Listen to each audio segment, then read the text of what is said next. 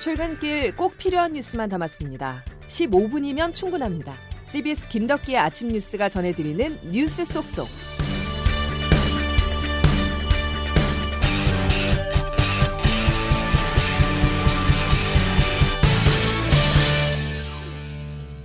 여러분 안녕하십니까? 10월 15일 김덕기 아침 뉴스입니다. 이번엔 면역력이 가장 약한 요양병원이었습니다. 부산 만덕동의 햇드락 요양병원에서 직원과 환자 53명이 코로나19 확진 판정을 받았는데요. 특히 만덕동은 최근 식당과 목욕탕 등에서 20명이 넘는 확진자가 발생해 전국 처음으로 동단위의 방역 강화 조치가 이뤄진 곳이었습니다. 요양병원의 최초 전파자가 확인되지 않은 가운데 지역 주민들은 조용한 전파가 시작됐다면서 불안해하고 있습니다. 부산 CBS 박진홍 기자의 보도입니다. 부산 북구 만덕동 햇드락 요양병원에서는 지금까지 직원 11명과 환자 42명 등 모두 53명이 코로나19 확진 판정을 받았습니다.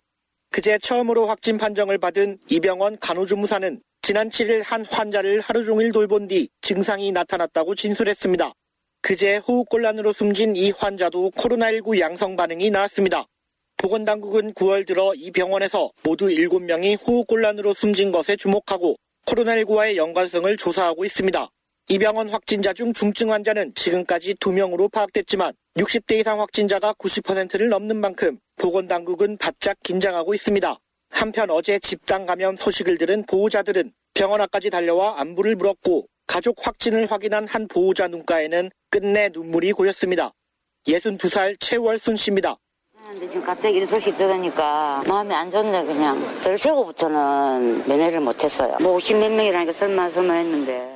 최근 확진자 발생이 잇따르면서 전국에서 처음으로 동단위의 방역 강화 조치가 내려진 만덕동 주민들은 또다시 들려온 집단 감염 소식에 불안하다는 반응을 보였습니다. 60대 주민입니다. 얼마 전에 확진자들이 나왔다 아닙니까? 만덕에 노는 보고 전화 계속 온다 주위 친구들이. 부산시는 만덕동 일대 음식점 등에 내려진 집합 제한 명령을 2주 더 연장하기로 했습니다. CBS 뉴스 박진홍입니다. 부산시는 요양병원 집단 감염 사태를 계기로 지역의 요양병원, 노인 요양시설 종사자 전원을 대상으로 코로나19 진단 검사를 진행합니다.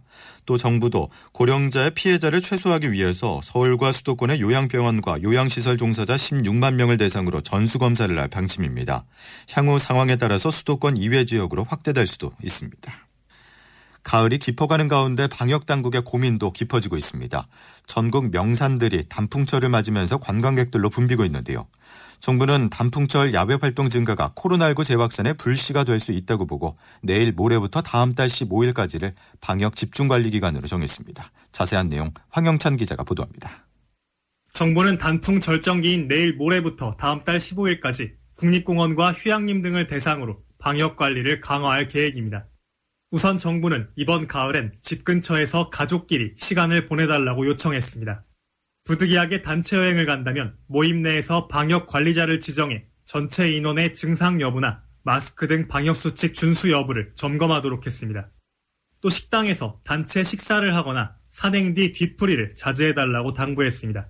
중앙사고수습본부 윤태호 방역총괄 반장입니다. 여행에서 귀가 후에는 발연이나 호흡기 증상이 있는지 관찰하여 주시고 증상이 있는 경우에는 반드시 선별진료소를 방문하여 검사를 받아주시기 바랍니다. 단체 여행자 중 확진자 발생이 확인되는 경우 방역관리자는 방역당국 또는 보건소에 참석자 명단을 신속히 알려주실 것을 당부드립니다. 정부는 휴양림과 수목원에 사전 예약제를 도입해 시설별로 이용 인원을 제한하고 주요 관광지엔 출입 금지선을 설치해 밀집도를 완화할 방침입니다. 또 정부는 관광버스 내에서 춤이나 노래 등의 행위가 벌어지면 버스 업체의 면허를 정지할 예정입니다. 특히 운송사업자는 전자출입 명부 등을 통해 탑승객 명단을 관리해야 하고 운행 전후에 소독 등 방역을 실시해야 합니다. CBS 뉴스 황영찬입니다. 단풍으로 옷을 갈아입고 있는 설악산은 관광객들의 발길이 이어지고 있습니다. 이번 주말 단풍이 절정에 이른다는 소식인데요. 현장 분위기를 CBS 강원 영동방송 유선희 기자가 취재했습니다. 너무 좋아요. 어, 세상에. 너무 아빠 사봐 사진 하나 찍어줘. 가을철 단풍을 만끽하러 온 탐방객들이 모처럼 들떴습니다. 코로나19로 한동안 외출을 자제한 터라 형형색색 자태를 뽐내는 설악산 단풍 풍경은 두 배의 감동을 더했습니다. 어, 너무 좋지. 우리가 자연에 안겼잖아. 자연에 들어왔다는 게 황홀하죠. 집에서 한 뭐 5, 6개월 있다가 나오니까 너무 좋은 것 같아요. 방역 수칙에 따라 마스크를 착용하고 산행을 하는 탓에 금세 숨은 턱까지 차오르지만 천천히 자연을 즐기는 66살 김태식 씨의 목소리가 밝았습니다. 올라오는데 어, 마스크를 쓰니까 훨씬 더 힘들어요. 그래도 오면은 일단은 피해 왔다는 게 음, 다른 사람 눈을 크게 의식 안 해도 되고 산에 오니까 너무 좋은 거예요, 그냥. 길어지는 코로나 시국 속에 우울감을 느낄 정도로 힘든 상황에서 단풍 구경으로 힐링을 하는 탐방객도 있습니다. 일산에서 온 53살 김경미 씨의 이야기입니다. 사람 만나는 것도 두렵고 그러는데 우울증까지 생기는 느낌이었는데 여기 오니까 우울증도 사라지고 치유가 되는 느낌? 마음이 확 트여서 좋아요. 설악산 단풍은 주말인 오는 18일 절정에 이를 전망입니다. 설악산 국립공원 사무소는 탐방객들이 많이 몰릴 것으로 예상되는 설악동과 주전골 약수터 등 탐방로에 체온계와 손 소독제를 배치하고 마스크 착용을 안내하는 등 방역에 만전을 기한다는 방침입니다. CBS 뉴스 유선입니다. 어제 국내 코로나19 신규 확진자는 84명이었습니다. 이 중 해외 유입이 31명이었는데요. 최근 흐름을 본다면 해외 유입 사례가 꾸준히 늘고 있습니다. 실제 나라 밖 상황은 코로나19가 재유행하는 모습인데요. 특히 유럽이 다시 비상입니다. 포르투갈은 확산세를 막기 위해서 국가 재난 사태까지 선포했습니다. 국제부 고용호 기자의 보도입니다. WHO는 지난주 유럽에서 신규 확진자가 70만 명으로 지금까지 일주일간 최고치라고 보고 있습니다. WHO는 조만간 신규 사망자 수도 다시 늘어날 것으로 우려했습니다. 프랑스는 하루 확진자가 2만 명을 넘으면서 모레부터 한 달 동안 야간 통행 금지를 하는 등 국가 비상사태 상황입니다. 포르투갈 정부는 확산세가 심각하다며 필요하면 이동의 자유를 제한할 수 있는 국가 재난 사태를 선포했습니다. 영국은 신규 확진자가 4배나 증가해 전국적인 봉쇄 정책을 폈던 지난 3월보다 현재 입원 환자가 더 많은 실정입니다. 스위스에서도 지난 2월 첫 확진자 발생 이후에 하루에 가장 많은 확진자가 발생하고 있습니다. 세계적으로 네 번째로 많은 확진자가 발생한 러시아는 어제 하루 동안 14,000여 명이 확진돼 역대 최다 기록을 세웠습니다. 중국은 58일 만에 또다시 집단 감염이 발생하는 등 전 세계가 다시 긴장 국면에 들어갔습니다. CBS 뉴스 호영호입니다. 영유아 독감 백신 있어요? 아, 어린이는 지금 약이 소진돼서요, 어머님. 아, 네네, 알겠습니다. 하루에 맞을 수 있는 인원이 정해져 있어가지고요. 제가 아. 오전이 거의 마감이 돼요, 어머니. 자, 방금 들으신 것처럼 이렇게 어린이용 무료 독감 백신 부족 사태가 이어지자 정부가 청소년용 무료 백신의 15%를 어린이용으로 전환하기로 했습니다. 하지만 어린이용으로 전환되는 청소년 무료 백신에는 상온 노출 사태를 빚은 백신 물량이 포함돼 있어 영유아를 둔 부모들 사이에서 무료 백신 접종이 불안하다는 불만이 나오고 있습니다. 다음 소식입니다. 논란이 되고 있는 라임 옵티머스 사건에 대해서 문재인 대통령이 입을 열었습니다. 검찰 수사에 적극 협조하라는 것인데요. 문 대통령의 이 같은 발언을 내놓은 배경은 무엇인지 조은정 기자가 짚어봤습니다. 문재인 대통령은 어제 처음으로 라임 옵티머스 사건을 언급했습니다. 검찰 수사에 청와대가 적극 협조하라는 것이었습니다. 청와대 강민석 대변인입니다. 문재인 대통령은 검찰의 엄정한 수사에 어느 곳도 성역이 될 수 없다. 면서 빠른 의혹 해소를 위해 청와대는 검찰 수사에 적극적으로 협조하라고 지시했습니다. 지난 7월에 검찰이 요청한 이강세 전 스타모빌리티 대표의 출입 기록 제공을 한 차례 거부했던 청와대는 문 대통령의 이번 지시에 따라 출입 기록도 제공하겠다고 밝혔습니다. 청와대가 검찰 수사에 협조하는 방향으로 태세를 전환한 건 그간 제기된 의혹들로는 청와대와의 연관성이 현재로선 크지 않다고 판단한 것으로 보입니다.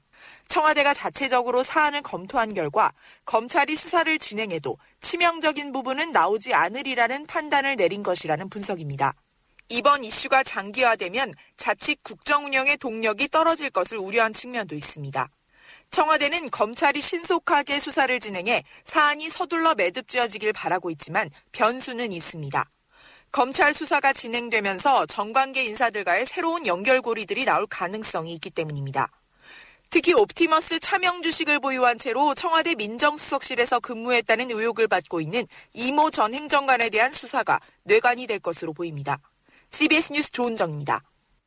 검찰의 수사 상황을 보면은 청와대 자체 판단과 조금 다른 것 같습니다. 옵티머스 로비 의혹의 핵심으로 수사를 받고 있는 옵티머스 자산운용 김재현 대표가 청와대에 파견 근무 중이던 검찰 관계자에게 용돈을 주면서 관리한 정황이 포착됐습니다. 정다운 기자 단독 보도입니다. 대검찰청은 지난 6월 김재현 옵티머스 대표의 로비 정황이 담긴 녹취록 등의 자료를 확보해 서울중앙지검에 넘겼습니다. 김 대표와 또 다른 옵티머스 관계자와의 통화 내용이 담긴 녹취록에는 김 대표가 당시 청와대에서 근무한 검찰 관계자 A씨를 관리했다는 내용이 포함됐습니다. 김 대표는 A씨를 언급하며 용돈을 얼마나 줬는데 사건이 터지니 연락도 끊고 모르는 척 한다고 비난하기도 한 것으로 나타났습니다. A씨는 옵티머스 사건으로 구속 기소된 윤석호 변호사의 부인이자 옵티머스 주주이기도 한 이진아 변호사와 비슷한 시기에 청와대 민정수석실에서 근무했습니다. 이 변호사는 옵티머스 의혹이 본격화되던 올해 6월 청와대 행정관직을 사임했고 A씨도 한 달 후인 7월에 검찰로 복귀하지 않고 청와대에서 바로 퇴직했습니다. CBS는 A씨의 입장을 듣고자 접촉을 시도했지만 연락이 닿지 않았습니다. 지난 7월 구속 기소된 김 대표는 최근 제기된 정관계 로비 의혹을 모두 강하게 부인하고 있는 상태입니다. 검찰은 지난 13일 김 대표에게 수천만 원의 금품을 받은 혐의로 전직 금융감독원 국장을 소환 조사하며 로비 의혹 수사에 속도를 내고 있습니다. CBS 뉴스 정다운입니다. 채널A 사건으로 법무연수원 연구위원으로 좌천이 됐었던 한동훈 검사장이 충청북도 진천에 있는 법무연수원 본원으로 옮겼습니다. 법조계에 따르면 법무부는 최근 용인 분원에 출근을 하고 있던 한 검사장에게 법무연수원 진천 본원으로 출근하라고 통보했습니다. 지난 1월 인사 때 대검찰청 반부패 강력부장에서 부산고검으로 좌천된 한 검사장은 채널A 사건이 불거지고 지난 6월 법무연수원 연구위원으로 전보됐습니다. 한국과 미국 양국 국방장관이 전시작전권의 전환 문제와 관련해서 커다란 진전이 있었다는 데 의견을 같이 했습니다. 한미 국방부는 워싱턴에서 열린 한미 안보협의회 직후 공동성명을 통해 양국 장관은 전자권 전환 문제와 관련해서 한미 공동의 노력을 통해 전자권 조건 충족에 커다란 진전이 있었음을 주목한다고 기술하는 등 전자권 전환 노력의 진전이 있었다고 두 차례 평가했습니다. 하지만 이르면 내년 양국이 전자권 전환 여부를 결정할 것으로 기대를 모았으나 코로나 등으로 전환 과정에 대한 검증이 연기되면서 문재인 대통령 임기 내 전환은 힘들어질 것으로 보입니다. 글로벌 K-팝 그룹 방탄소년단의 소속사 빅히트 엔터테인먼트가 오늘 서울 여의도 한국거래소에서 상장식을 열고 유가증권 시장에 데뷔합니다. 오늘 상장 행사에는 방시혁 의장 등 빅히트 경영진과 거래소 및 상장 주관사 관계자 등이 참석할 예정입니다. 빅히트는 2005년 설립된 엔터테인먼트 회사로 지난해 매출액 4,167억 원, 당기순이익 639억 원을 기록했으며 일반 공모주 총액에서 58조 4천억여 원의 증거금을 모집하는 등 투자자들의 큰 관심을 받았습니다. 김덕기 아침 뉴스 여러분 함께하고 계신데요. 이제 날씨 알아보겠습니다. 김수진 기상 리포터. 네, 기상청입니다. 예, 겨울 외투가 어색하지 않은 아침입니다. 네, 그렇습니다. 오늘 아침 또다시 곳곳에서 올가을 들어 가장 추운 날씨를 보이고 있는데요. 철원 강화읍 영하 3.2도를 비롯해 경기 북부 내륙과 강원 영서 북부 일부 지역에서는 기온이 영하권으로 떨어진 곳이 있고요. 그 밖에 철원 영상 0.3도, 음성 1.5, 장수 2.9, 서울도 6.6도의 분포로 올가을 들어 가장 낮은 기온을 기록한 곳이 많습니다. 따라서 오늘 아침 서리가 내리고 얼음이 오는 곳도 많을 것으로 보여서 따뜻한 옷차림과 함께 농작물 관리에도 각별히 신경 쓰셔야겠습니다. 대신에 오늘도 전국의 하늘은 비교적 맑겠고요. 낮 최고 기온을 서울과 춘천, 청주 18도, 광주 대구 20도의 분포로 아침보다 10도 이상 기온이 껑충 올라서 오늘도 일교차가 무척 크겠습니다. 그리고 오늘까지 서해안으로는 바람이 강하게 불겠고 동해안과 영남해안으로는 너울성 파도가 높게 일 것으로 보여서 안전사고에 유의하셔야겠습니다. 이어서 금요일인 내일 제주도는 오후부터 밤 사이 경기 북부와 강원 영서 지역에서는 내일 밤 한때 비가 내리는 곳 있겠습니다. 날씨였습니다. 가을이 좋은 이유가 있습니다. 겨울이 오기 전에 적당한 쌀쌀함과 적당한 외로움을 경험할 수 있기 때문인데요. 오늘 아침 기온은 올 가을 들어서 가장 낮다고 하죠. 겨울을 견디게 해줄 예방주사쯤으로 여기면서 건강하고 안전한 하루 보내시기 바랍니다. 목요일 김덕기 아침 뉴스 여기까지입니다. 고맙습니다.